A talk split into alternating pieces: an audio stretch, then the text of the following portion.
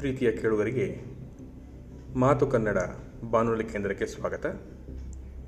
ಪುರಾಣ ಕಥನ ಭಾಗವೊಂದರ ಕಥೆಯನ್ನು ಕೇಳಿದ್ದೀರಿ. ಇವತ್ತು ಕಥೆಯನ್ನು ಮುಂದುವರಿಸುತ್ತಾ ಕಳೆದ ಭಾಗದಲ್ಲಿ ನಾರದರು, ಬ್ರಹ್ಮ, ವಿಷ್ಣು, ಮಹೇಶ್ವರ, ಭೂಲೋಕ, ಮೃತ್ಯುಲೋಕ, ಸ್ವರ್ಗಲೋಕ, ಗಂಧರ್ವತ್ವ ಹೀಗೆ ಕೆಲವೊಂದು ಪುರಾಣದ ವಿಚಾರಗಳನ್ನು ನಾವು ತಿಳಿದುಕೊಂಡಿದ್ದೀವಿ. ಇವತ್ತು ಮುಂದುವರಿಯುತ್ತಾ? ತ್ರಿಲೋಕ ಸಂಚಾರಿಯಾದಂತಹ ನಾರದರು ಯಾವ ಹೊತ್ತಿಗೆ ತಾನು ಎಲ್ಲಿ ಹೋಗಬೇಕು ಅಂತ ಅನಿಸಿಕೊಳ್ಳುತ್ತದೋ ಆ ಹೊತ್ತಲ್ಲಿ ಅವರಲ್ಲಿ ಹೋಗಿ ಅಲ್ಲಿಯ ವಿಚಾರವನ್ನು ಕೈಗೊಳ್ಳುತ್ತ ಕೈಗೆ ಎತ್ತಿಕೊಳ್ಳುತ್ತಾ ಇದ್ದರು ಅವರು ಯಾವತ್ತೂ ತಾನು ಅಣಿಸಿಕೊಂಡಂತಹ ಕಾರ್ಯವನ್ನು ಸಾಧಿಸಿಕೊಳ್ಳುವುದಕ್ಕಾಗಿ ಇತ್ತ ಕಡೆಯದ್ದನ್ನು ಅತ್ತ ಕಡೆಗೆ, ಅತ್ತ ಕಡೆಯದನ್ನು ಇತ್ತ ಕಡೆಗೆ ಹೇಳಿ ಜನರೊಳಗೆ ಜಗಳ ಹಚ್ಚಿ ತಾನು ಮರ್ಯಾದಸ್ಥರಂತೆ ಸುಮ್ಮನೆ ಮೋಜು ನೋಡುತ್ತಾ ನಿಲ್ತಿದ್ದರು ಇದರಿಂದಲೇ ಇವರಿಗೆ ಕಲಹಪ್ರಿಯ ನಾರದರು ಎನ್ನುವಂಥ ಒಕ್ಕಣಿಕೆ ಬಂದಿರುವುದು. ಈ ನಾರದರು ಒಂದು ಸಾರಿ ಸ್ವರ್ಗಲೋಕದಿಂದ ಶ್ರೀಕೃಷ್ಣನಿಗೆ ಪಾರಿಜಾತದ ಹೂವನ್ನು ತಂದುಕೊಡ್ತಾರೆ. ಅದನ್ನು ಪಡೆದ ಪಡೆದಂತಹ ಶ್ರೀಕೃಷ್ಣ ಏನು ಮಾಡ್ತಾನೆ ಅದನ್ನು ರುಕ್ಮಿಣಿಗೆ ಕೊಡ್ತಾನೆ. ರುಕ್ಮಿಣಿಗೆ ಕೊಟ್ಟಂತಹ ವಿಷಯ ಸತ್ಯಭಾಮೆಗೆ ನಾರದರೇ ಹೋಗಿ ಹೇಳುತ್ತಾರೆ.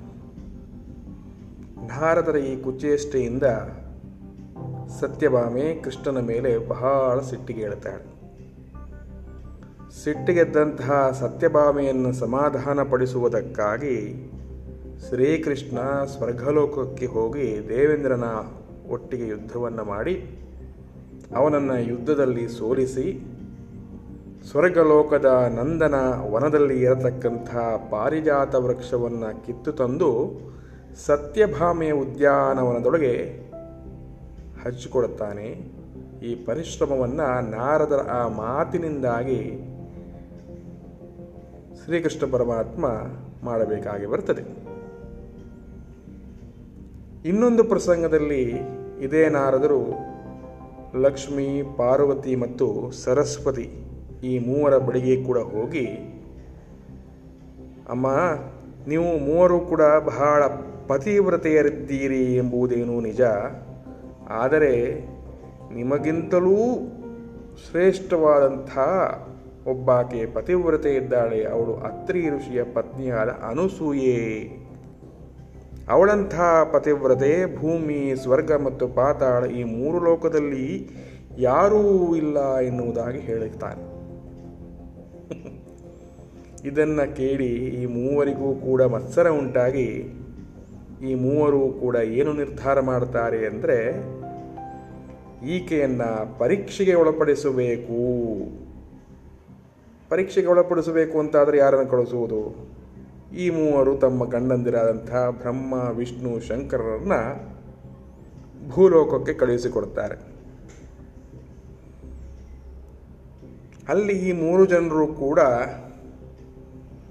ಅತ್ರಿ ಋಷಿಯ ಪತ್ನಿಯಾದ ಅನುಸೂಯೆಯ ಮುಂದುಗಡೆ ತಮ್ಮ ಆ ತ್ರಿಮೂರ್ತಿಗಳು ಎನ್ನುವಂತಹ ಏನು ಮಾನ ಇದೆ, ಆ ಮಾನಭಂಗವಾಗಿ ದತ್ತಾತ್ರೇಯ ಸ್ವಾಮಿ ಅವತಾರ ಆಗ್ತದೆ. ಇಲ್ಲಿ ಸಹ ಈ ಪ್ರಕರಣಕ್ಕೆ ಮೂಲ ಕಾರಣ ನಾರದ ಮಹರ್ಷಿಗಳೇ. ಹೀಗೆ ತಮ್ಮ ಈ ಒಂದು ಹಚ್ಚಿಕೊಡುವಂತಹ ಬುದ್ಧಿಯಿಂದಾಗಿ ಧರ್ಮ ಸಂಸ್ಥಾಪನೆ ಮಾಡುವಲ್ಲಿ ನಾರದರು ಒಂದು ರೀತಿಯಲ್ಲಿ ಪಾಲುದಾರರಾಗಿರ್ತಾರೆ. ಆದರೆ ನಮ್ಮಂತಹ ಮನುಷ್ಯರಿಗೆ ಇದು ಅರ್ಥವಾಗುವುದಿಲ್ಲ. ಬಹಳ ಆಳವಾಗಿ ಅಧ್ಯಯನ ಮಾಡಿದರೆ ಇದೆಲ್ಲ ದೇವರ ಲೀಲೆ ಎನ್ನುವುದು ನಮಗೆ ಗೊತ್ತಾಗ್ತದೆ. ಇದು ರೀತಿ ಮುಂದುವರೆದು ನಾರದರು ಇನ್ನೊಂದು ಪ್ರಕರಣಕ್ಕೆ ಕಾರಣರಾಗ್ತಾರೆ. ಒಂದು ಸಾರಿ ಚಿತ್ರಸೇನ ಗಂಧರ್ವನು ಆಕಾಶ ಮಾರ್ಗವಾಗಿ ಹೋಗುತ್ತಿದ್ದಾಗ ಕೆಳಗೆ ಉಗುಳು ಬಿಡುತ್ತಾನೆ ಆ ಹೊತ್ತಿನಲ್ಲಿ ಗಾಲವನೆಂಬ ಋಷಿ ಗಂಗಾ ನದಿಯಲ್ಲಿ ಸ್ನಾನ ಮಾಡಿ ಸೂರ್ಯನಿಗೆ ಅರ್ಘ್ಯಪ್ರದಾನ ಮಾಡುವುದಕ್ಕಾಗಿ ತನ್ನ ಕೈಯನ್ನು ಈ ರೀತಿಯಾಗಿ ನದಿಯಿಂದ ಬೊಗಸೆಯಲ್ಲಿ ನೀರನ್ನು ತೆಗೆದುಕೊಂಡು ನಿಂತಿದ್ದ. ಮೇಲಗಡೆಯಿಂದ ಆಕಾಶ ಮಾರ್ಗವಾಗಿ ಹೋಗುತ್ತಿದ್ದಂತಹ ಚಿತ್ರಸೇನ ಉಗುಳಿದಂತಹ ಉಗುಳು ಇದರಲ್ಲಿ ಬಂದು ಬೀಳುತ್ತದೆ.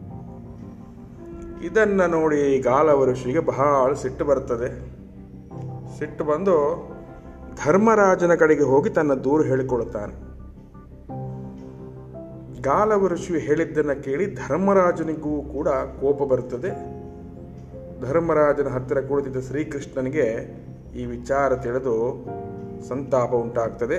ತತ್ಕಾಲವೇ ಶ್ರೀಕೃಷ್ಣನು ಈ ಪ್ರಕಾರ ಋಷಿಗೆ ಅವಮಾನ ಮಾಡತಕ್ಕಂತಹ ಆ ಅಧರ್ಮಚಾರಣ ಮಾಡುವಂತಹ ಚಿತ್ರಸೇನ ಗಂಧರ್ವನನ್ನು ಕೊಲ್ಲದೆ ತಾನು ಜೀವನವಂತವಾಗಿ ಬಿಡುವುದಿಲ್ಲ ಎನ್ನುವುದಾಗಿ ಪ್ರತಿಜ್ಞೆಯನ್ನು ಮಾಡುತ್ತಾನೆ ಇಷ್ಟಕ್ಕೆ ಇವತ್ತಿನ ಈ ಭಾಗವನ್ನು ಮುಗಿಸ್ತಾ ಇದ್ದೇನೆ. ಮುಂದಿನ ಸಂಚಿಕೆಯಲ್ಲಿ ಇದನ್ನು ಮುಂದುವರಿಸೋಣ. ಅಲ್ಲಿವರೆಗೂ ಸರ್ವೇ ಜನ ಸುಖಿನೋ ಭವಂತು.